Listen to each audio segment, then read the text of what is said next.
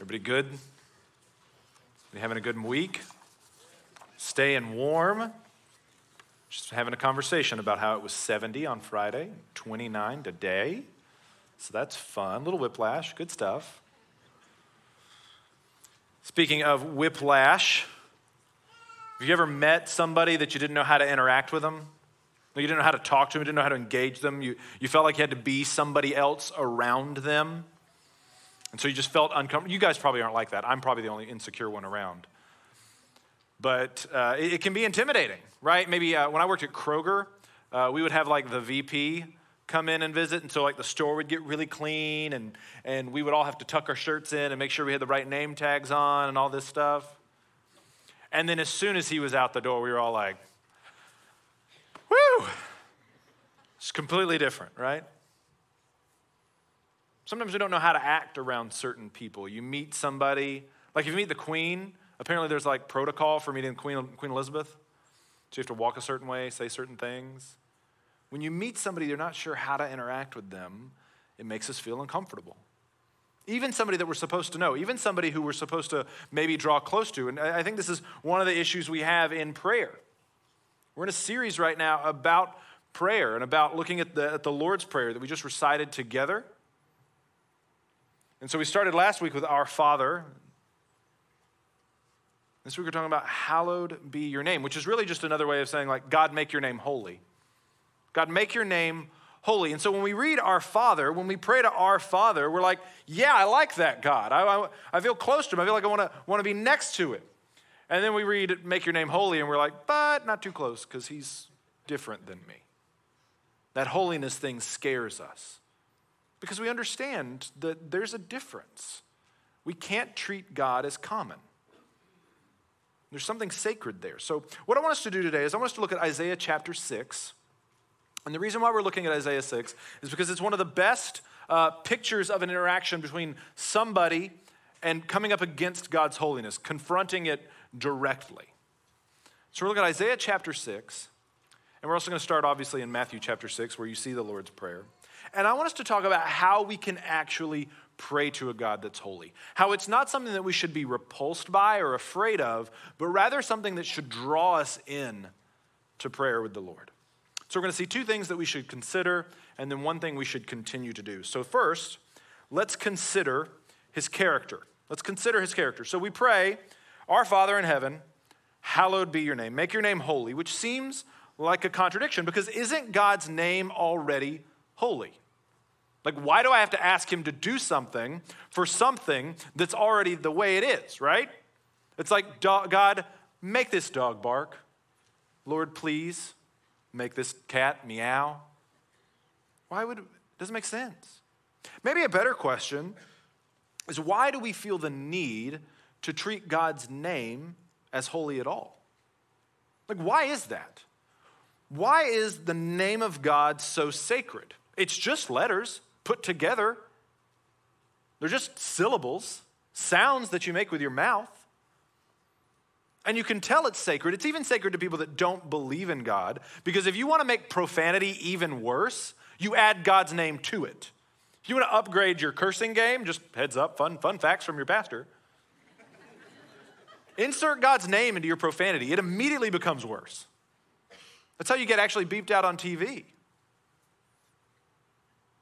There's this inherent understanding that God's name is sacred. Why? Why is a name, a word, sacred? The answer is because God is holy. And whatever He gives us is also holy. And He's given us His name. He's given us His name. We don't live in an era anymore where you, unless you're like under the age of 12, you don't really address somebody by Mr. or Mrs. so and so. You pretty much immediately enter into first name relationships with pretty much everybody. Probably even your bosses at work desire you to call them by their first name. They don't want you to treat them any more common than that. But we're pretty much on a first name basis with everybody. So there's a little bit of this luster lost on us, but you are on a first name basis with the creator of the universe. He has given you his name. In Exodus, he reveals his name to be Yahweh in the Gospels, The Son of God goes by the name Jesus, and he still answers to the name Jesus. He gives you his name. It's something that is sacred and holy. And the reason why this is so important is because it's how we actually lay hold of God. It's how we actually get his attention. We don't do magical incantations. We don't dance. We don't uh, do spells. We don't do sacrifices. We're Baptists. We don't do anything. We just say the name of Jesus. We just say the name of God. And that's how we get his attention. We cry out, God, help me. And he answers, he listens, he hears. It's why when we pray, we say what? In Jesus' name. Now, some of us think that acts like a postage stamp that like makes the prayer deliverable. Like it'll get returned to sender if you don't say in Jesus' name. So we, we, we get really, or in his name, it's also acceptable postage. It's not how it works. It's how we lay hold of who God is. And this is why we have to consider his character. Because his name that he gives us, there's a character behind it, there's a person behind it. And any interaction with God that minimizes his holiness, which is a temptation of ours, because we like Father God, we like cuddly Jesus, we like the loving Jesus, we're afraid of holy Jesus. We're afraid of Mount of Transfiguration Jesus. But any attempt to minimize that you're not praying to God anymore. You're, you're praying to an idol that you've constructed for yourself, one that seems approachable by you in your flaws and in your weaknesses. So Isaiah finds himself in, in a bit of a pickle, experiencing God's glory, and it's terrifying. Look at Isaiah chapter 6, verse 1. In the year that King Uzziah died, I saw the Lord sitting upon a throne, high and lifted up, and the train of his robe filled the temple. Above him stood the seraphim. Each had six wings. With two he covered his face, with two he covered his feet, and with two he flew. And one called to another and said, Holy, holy, holy is the Lord of hosts. The whole earth is full of his glory. And the foundations of the threshold shook at the voice of him who called, and the house was filled with smoke. And I said, Woe is me, for I am lost. For I am a man of unclean lips, and I dwell in the midst of a people of unclean lips, for my eyes have seen the King, the Lord of hosts. And then one of the seraphim flew to me, having in his hand a burning coal that he had taken with tongs from the altar. And he touched my mouth and said, Behold, this has touched your lips. Your guilt is taken away, and your sin is atoned for. What an absolutely terrifying description. That's horrifying. And I think because we're reading it, and it's so amazing, we miss the very first phrase in the year King Uzziah died. It's important. It's important for what we're talking about today. Who was King Uzziah? Uzziah was a king of Judah towards the end of Judah's existence as a separate independent nation. And he was a decent king. He was a good king as far as kings from Judah went. He was no David, but he was good. And about 11 years before his reign ended, he was struck with leprosy. Such a bad case of leprosy that he was quarantined. He basically ran the kingdom of Judah via Zoom for 11 years. And it was so bad, he wasn't able to go to the temple. He wasn't able to go to the palace. He was by himself, and he co reigned with his son Jotham for 11 years. Jotham was a good king, too. After that, things kind of go downhill. And he dies. And in, in, in Jewish culture and in, uh, according to the law, if you died with leprosy, there was a curse there.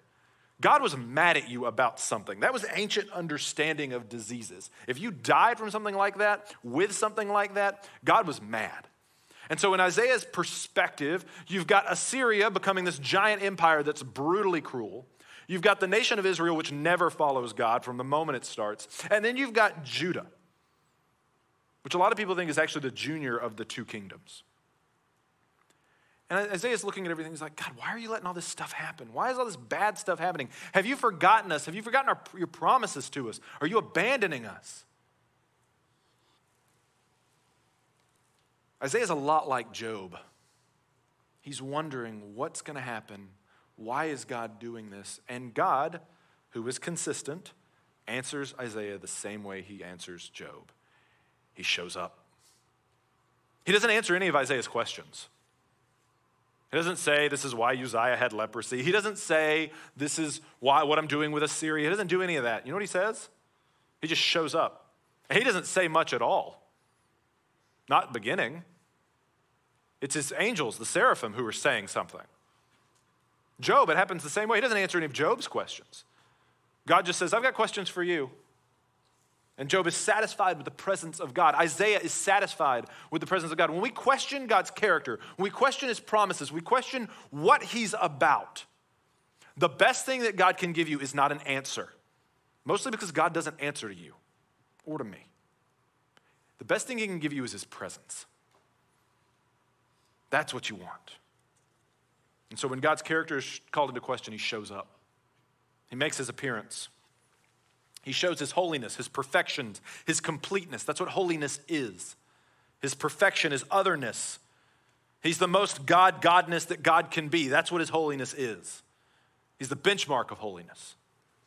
And he shows up, and it is scary. It says that his robe fills the temple. Now, when we read this, we think, like, oh, there's a lot of God everywhere. No, no, no, no, no. Like, he's filled the temple.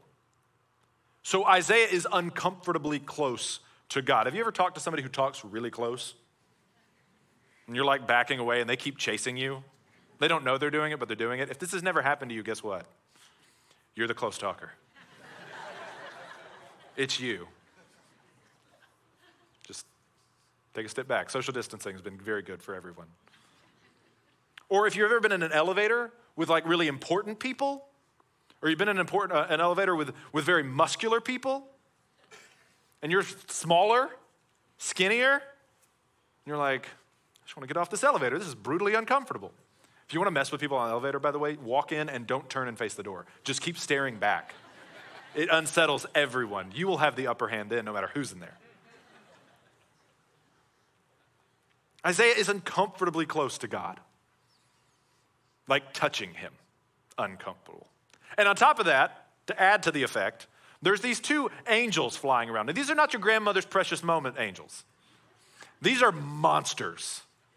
This is like terrifying creatures. They've got six wings. What are they hiding? Why are they covering themselves up so much?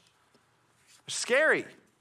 And then, to top it all off, one of them flies towards Isaiah with a hot coal. All I can picture is if it was me, I'd just be like, ah. Fortunately, God explains what's happening. Gary Smith says this Holiness is the essence of God's nature, and God Himself is the supreme revelation of holiness.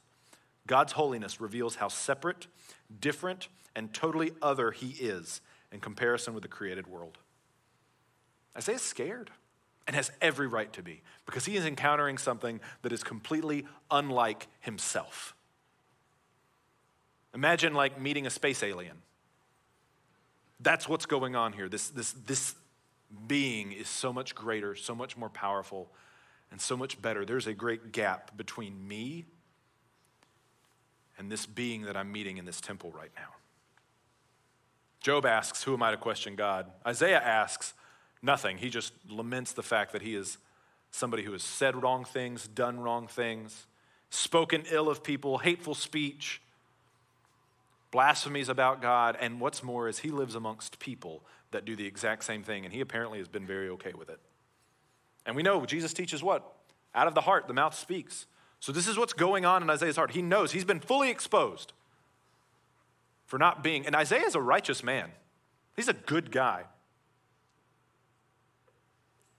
And he's left scared to death because of God's holiness. But God, in his grace, approaches Isaiah. He brings him into worship. Isaiah doesn't ask for any of this. Isaiah's not like, God, I want to participate. Please let me. No, God answers. God stops his own worship. He reduces his own worship so that Isaiah can be brought in. The seraphim stop singing to go bring God in. What I, my favorite part of the whole thing is that God actually explains what he's doing. He says, This coal has touched your lips, you're clean. He doesn't leave Isaiah to figure it out because he desires fellowship with Isaiah. He wants Isaiah to be close to him. He doesn't want Isaiah to be uncomfortable around him. He wants to put him at ease, right? Because God is a gracious God. The temptation is to be distracted by the holiness. And obviously, there's a lot of it going on, but it's also God's grace on display. And that's why you can't look at God's holiness as something that's antithetical to his love. We have a tendency to do this. We tend to like loving God and be scared of holy God, right?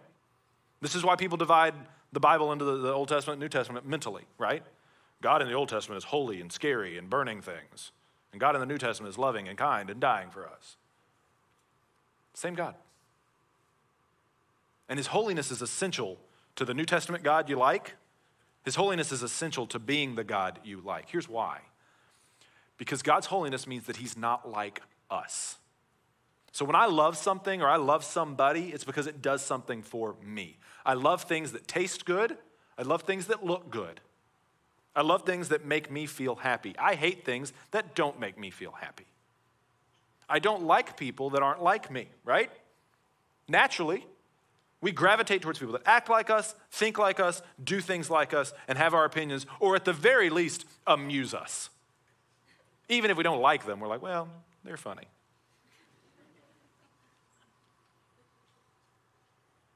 But for me to love somebody that's not like me, it takes effort, it takes work, it's a challenge.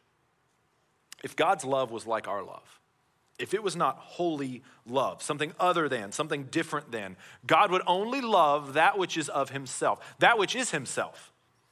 God would only love that which is like Him, which is only one thing Him. But God doesn't just love Himself, He loves Himself, sure, which is good for us. That's a whole other topic. But God also very much loves us. The love of God, this holy love, this holiness that we're so afraid of, fuels the very love that reaches out to his enemies and that brings them close, that reaches out to the wounded. And rather than pulverizing and destroying them, raises them up, forgives them, is merciful to them. Because God's love is not like our love, because it's a holy love. Our love is impure, it's imperfect, it's self interested. It's being purified. This is why Jesus Christ pays the price for us. Because God's holiness and God's love both have to be satisfied. You notice when Isaiah says, Oh, woe is me, God doesn't say, Dude, don't worry. It's all right. No worries, bro. No worries. That's a different translation. No, God addresses it directly. He directly addresses it. He doesn't let it go by the wayside. He presents the burning coal. There's nothing magical about the burning coal, it's the proclamation by God, the statement of faith by Isaiah. There's grace involved. You see, all the things that we feel the fear, the anxiety, the worry that God's going to find us out, that, that we have to, to hide from God because of His holiness. This is what, by the way, why Adam and Eve get clothes. It's why they decide to open up fig leaves are us. Because they were hiding, they were exposed to God and to each other. God, on the other hand, sees through it all. And we're afraid. We're still afraid. But God doesn't want us to be afraid. Not like that. And so he sends his son, and all the things we feel the fear, the, the worry that God's going to resent us, the worry that God's going to destroy us, the, the, the, the concern that God's going to accept other people but not us, that we're not enough, all that stuff gets put on Jesus Christ. Everything we deserve because of God's holiness gets put on Jesus Christ. He's crushed, He's pulverized, He's killed. And when we put our faith in Christ, we fall under the shelter of His grace, and now we can draw close. Isaiah had a burning coal, we get a bloody cross. Because the burning coal is just a symbol, it's just a sign that points to a greater redemption, a greater act coming later, which is the person and work of Jesus Christ. If you are not in Christ, if you do not have faith in Him, if your hope for a relationship with God does not revolve around the person and work of Jesus Christ, this may be hard for you to hear, but you should be afraid of God's holiness because you are an enemy of God. But He doesn't want you to stay that way. And I don't either. You have an opportunity today to fall under the banner, to fall under the blood of Christ, and for God to welcome you. He's holding out a burning coal to you today. Will you take it? Will you be like Isaiah? Will you take it?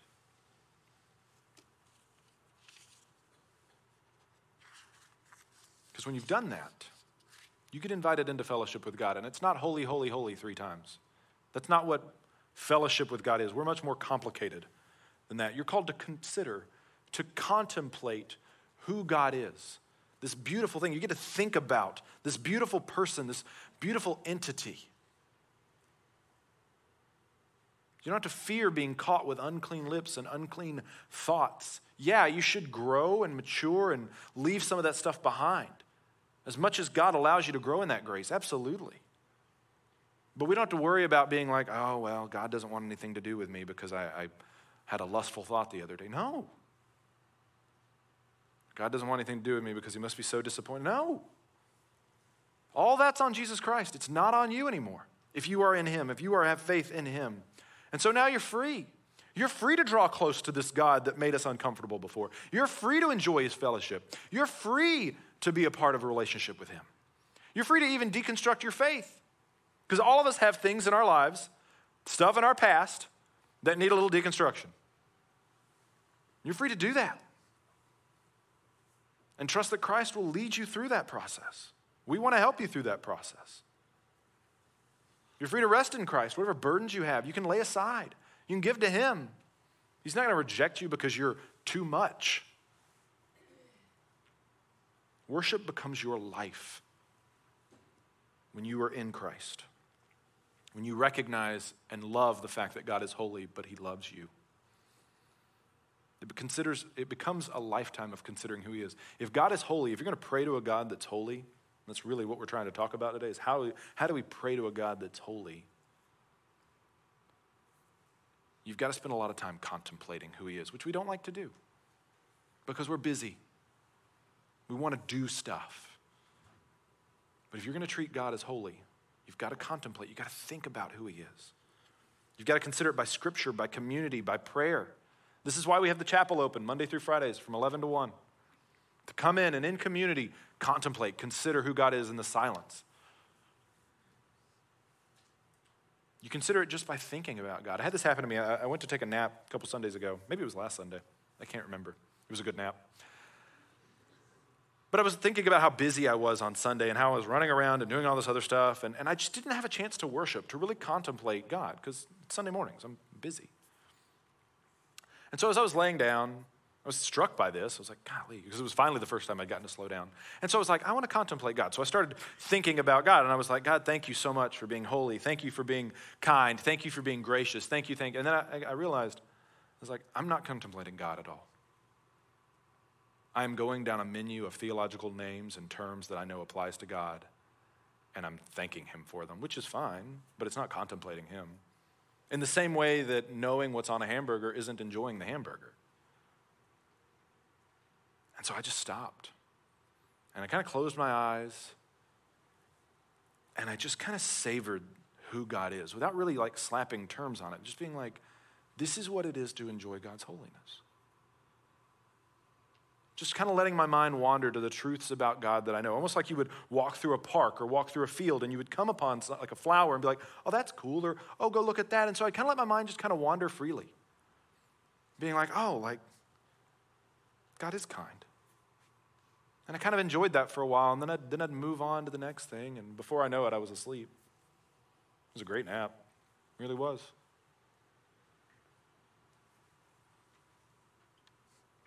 Contemplating God is not necessarily the most linear thing you will do, but it's worth it. It's worth your time. So we need to consider his character, contemplate who he is.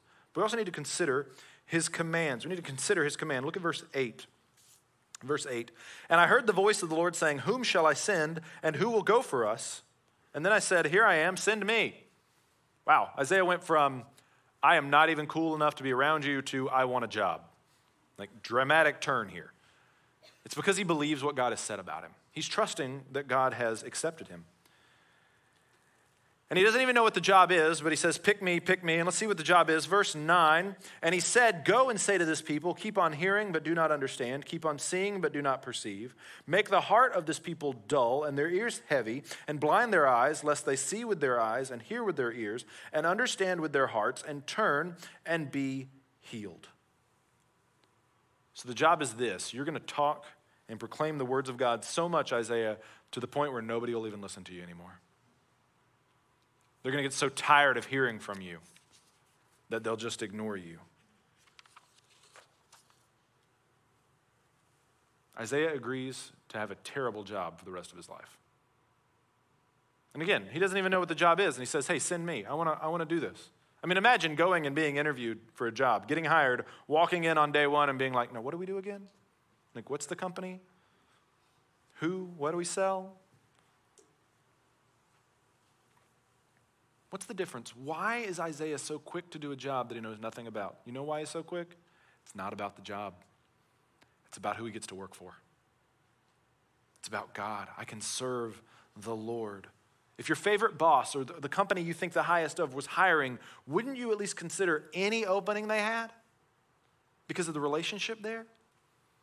There's a reason why people, why, why young high school graduates decide to go all the way to Tuscaloosa, Alabama to play football. And it's not because Tuscaloosa is cool. I drive through it. It is not.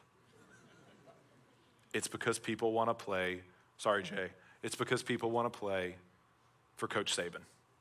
It's an opportunity. There'll be a backup quarterback just so they can be around that guy. Isaiah has a chance to play for the Lord Almighty, and he's not going to pass it up, no matter what he wants him to do. This is what happens when you pray to God, when you pray to a set aside, holy God. This contemplation that you have changes from who is this God to what does he want me to do? What does he want me to do? What action does he want me to take? We started this by saying, How do I pray to a holy God? And one of the things that you'll realize is God's going to ask something of you. As we consider his character, this desire to serve him should spring up. And if it doesn't, you haven't considered his character long enough. Continue to consider his character. This is what happens in Psalm 116. The psalmist reflects on God's mercy, his grace, all these things, and then in the message translation or paraphrase, he says, starting in verse 11, What can I give back to God for the blessings he's poured out on me? I'll lift high the cup of salvation, a toast to God. I'll pray in the name of God. I'll complete what I promise God I do and do it with his people. He's not saying, What can I give back to God so I can earn my salvation? I can pay God back. No, no, no, no. He's saying, What can I give back to God as an acknowledgement, as a thank you, as a toast? I want to raise my glass to God. And then he says, I'm going to serve him, and I'm going to serve him with God's people. This is what we've done with Concord Church. This isn't just one person in our church that was like, hey, we should go partner with Concord. It wasn't just staff leadership that thought that either. There were numerous people. The Spirit of God worked and moved through several people in our church. And some of this looked like some folks saying, hey, we should plant a church with Concord. We should work with Concord in some way. And God, in His grace, today, actually, a church called Epic Church Fellowship, led by Dr. Marlo McGuire, is starting today at 3:30 p.m. And Jeff's going to be there to help open it up. This is what we do. When we asked, What can we give back to God for the blessings He's poured out on me, on us, God said, I want you to partner with Concord Church. I don't know what it'll be for you personally. But we have not considered God's holiness truly until we get to a step of compliance. If you're going to pray to a holy God, your agenda has to fall by the wayside. And here's why.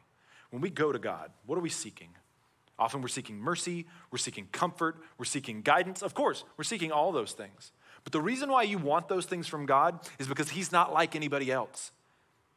He's holy. His guidance is holy. His comfort is holy. His mercy is holy. I can get guidance, mercy, and comfort from anybody. But the one that God gives is so different. It's so unique. It's so special.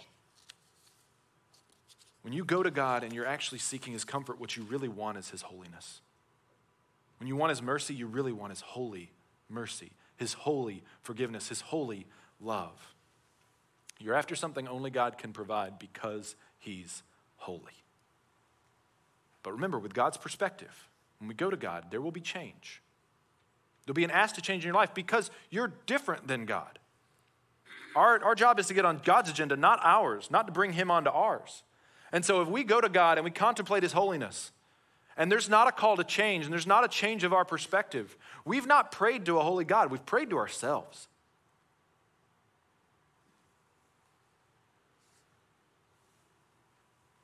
Contemplative prayer, again, is necessary. We have to know what God wants of us. We have to know what He expects after you consider His character. What does He want? What can I do for you, Lord? What do you want me to do in this fight that I've had with a friend or a spouse? You want me to seek forgiveness? I haven't done anything wrong. God says, I don't care. Go and apologize. What, is, what kind of a job does God want me to have? What about serving, giving, disciplining my kids. What does God want me to do? Not what are the best books on kid disciplines want me to do. What does God want me to do? You need to know God's word. If you want to know what he wants from you, you need to know his word. That's why prayer and scripture goes hand in hand. Frankly, if we want to know what God what a holy God wants, if we're going to pray to a holy God, we have got to spend more time listening than we actually do. And it's uncomfortable because we have a whole lot of things in our world that are there to drown out us being alone with our thoughts. But it's not just a one time thing. We can't just consider it once and move on. We've got to continue. We've got to keep it up. So we've got to continue until it's completed. Verse 11. And then I said, How long, O Lord? And he said, Until cities lie waste without inhabitant and houses without people, and the land is a desolate waste, and the Lord removes people far away, and the forsaken places are many in the midst of the land. And though a tenth remain in it, it will be burned again like a terebinth or an oak, whose stump remains when it is felled. The holy seed is its stump. God says, basically, you got to keep this up until the plan is complete. And the plan's pretty rough, it's pretty challenging. The very cool thing about it is the last line the holy seed is its stump. That's a reference to the Messiah. Out of all this desolation and destruction that you're going to proclaim that nobody's going to listen to, you'll also get to proclaim some amazing things. And Isaiah goes with it. Why? Why does Isaiah keep going with this? Isaiah has 59 more chapters, by the way. He keeps this up, he doesn't quit. It's because of his encounter with a holy God. That day in Isaiah 6 changes his life, and he keeps going. Even though it's hard, even though it's brutal, it fuels his ministry. And here's why he got hope. He found hope in the temple that day, or in this vision, or whatever he's at. He got hope. Because God told him something's going to happen that's going to be amazing out of all this death and destruction and you get to be a small part of it. Yeah, nobody's going to listen to you right now. But for generation after generation after generation, people will read the words of Isaiah and be filled with hope. We just spent all of December reading the words of Isaiah. For unto us a child is born, a son is given, the virgin will conceive. These are the words of Isaiah, given to him by God. And so, even if his generation didn't listen, much like Van Gogh wasn't appreciated in his time, Isaiah wasn't appreciated in his. When you pray to a holy God, when you contemplate his manifold greatness, his perfections, the last thing that you get is hope. You should get some measure of hope, filled with hope, something. Because God is the only one who can fulfill his promises. God's the only one who can make those promises. And we know that in the end, it's going to be okay. Because in the end, we wind up right back where Isaiah was, at the feet of God, worshiping and praising Him and spending eternity with Him. That's how the story ends. And we're not uncomfortable, we're not afraid to be there. And so you have to consider now whether or not you're being faithful. Are you sticking with it? Are you going to quit right before the hope comes? Is there a relationship that you're thinking about giving up on? Maybe you need to stick with it. Maybe this isn't the end. Maybe there's something in your life that's just overwhelming you, and you think it's the one thing God doesn't want, and, and you never think you'll be set free from it. That's a lack of faith. God has a burning coal for you. He wants you to be clean, He wants you to be close to Him. Maybe there's something that you were supposed to do with your life and you didn't do it. And you think that opportunity is gone. God is a God of redemption. There's always hope. The temptation as we close is to say, be like Isaiah. But there's one problem with that. We're all going to fail. There's going to be a moment or, or something's going to happen where, where you don't do what God's called you to do. You, you, you aren't able to keep going. You fall back into that old way of life. Something happens and you give up for a minute, maybe for a week, for a year, whatever. Isaiah can't do anything for you then. So if you're trying to be like Isaiah, you're going to fail.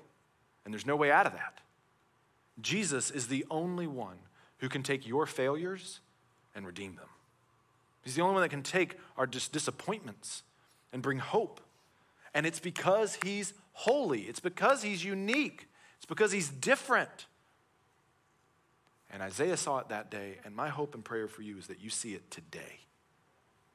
And that because God is different, you can draw close to him because he's unlike anyone else you've ever met. Think about how good he is. Think about how great he is. Think about his holiness. And then think about what he wants you to do. Don't reverse that. We usually do.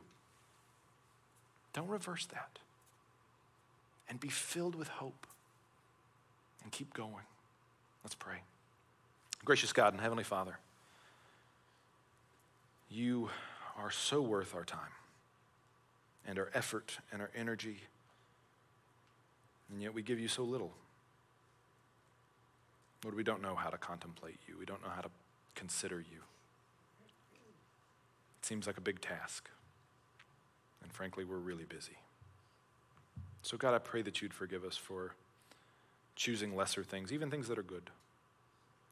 And I pray that this week, as we're going through our week, whether it's in the office at work or driving somewhere in the middle of an argument, that the remembrance that our God is holy would dawn upon us and we would rejoice, be full of hope, and that we consider you. We love you, Lord Jesus, and it's in your name, your name that you have hallowed. It's in that name we pray. Amen.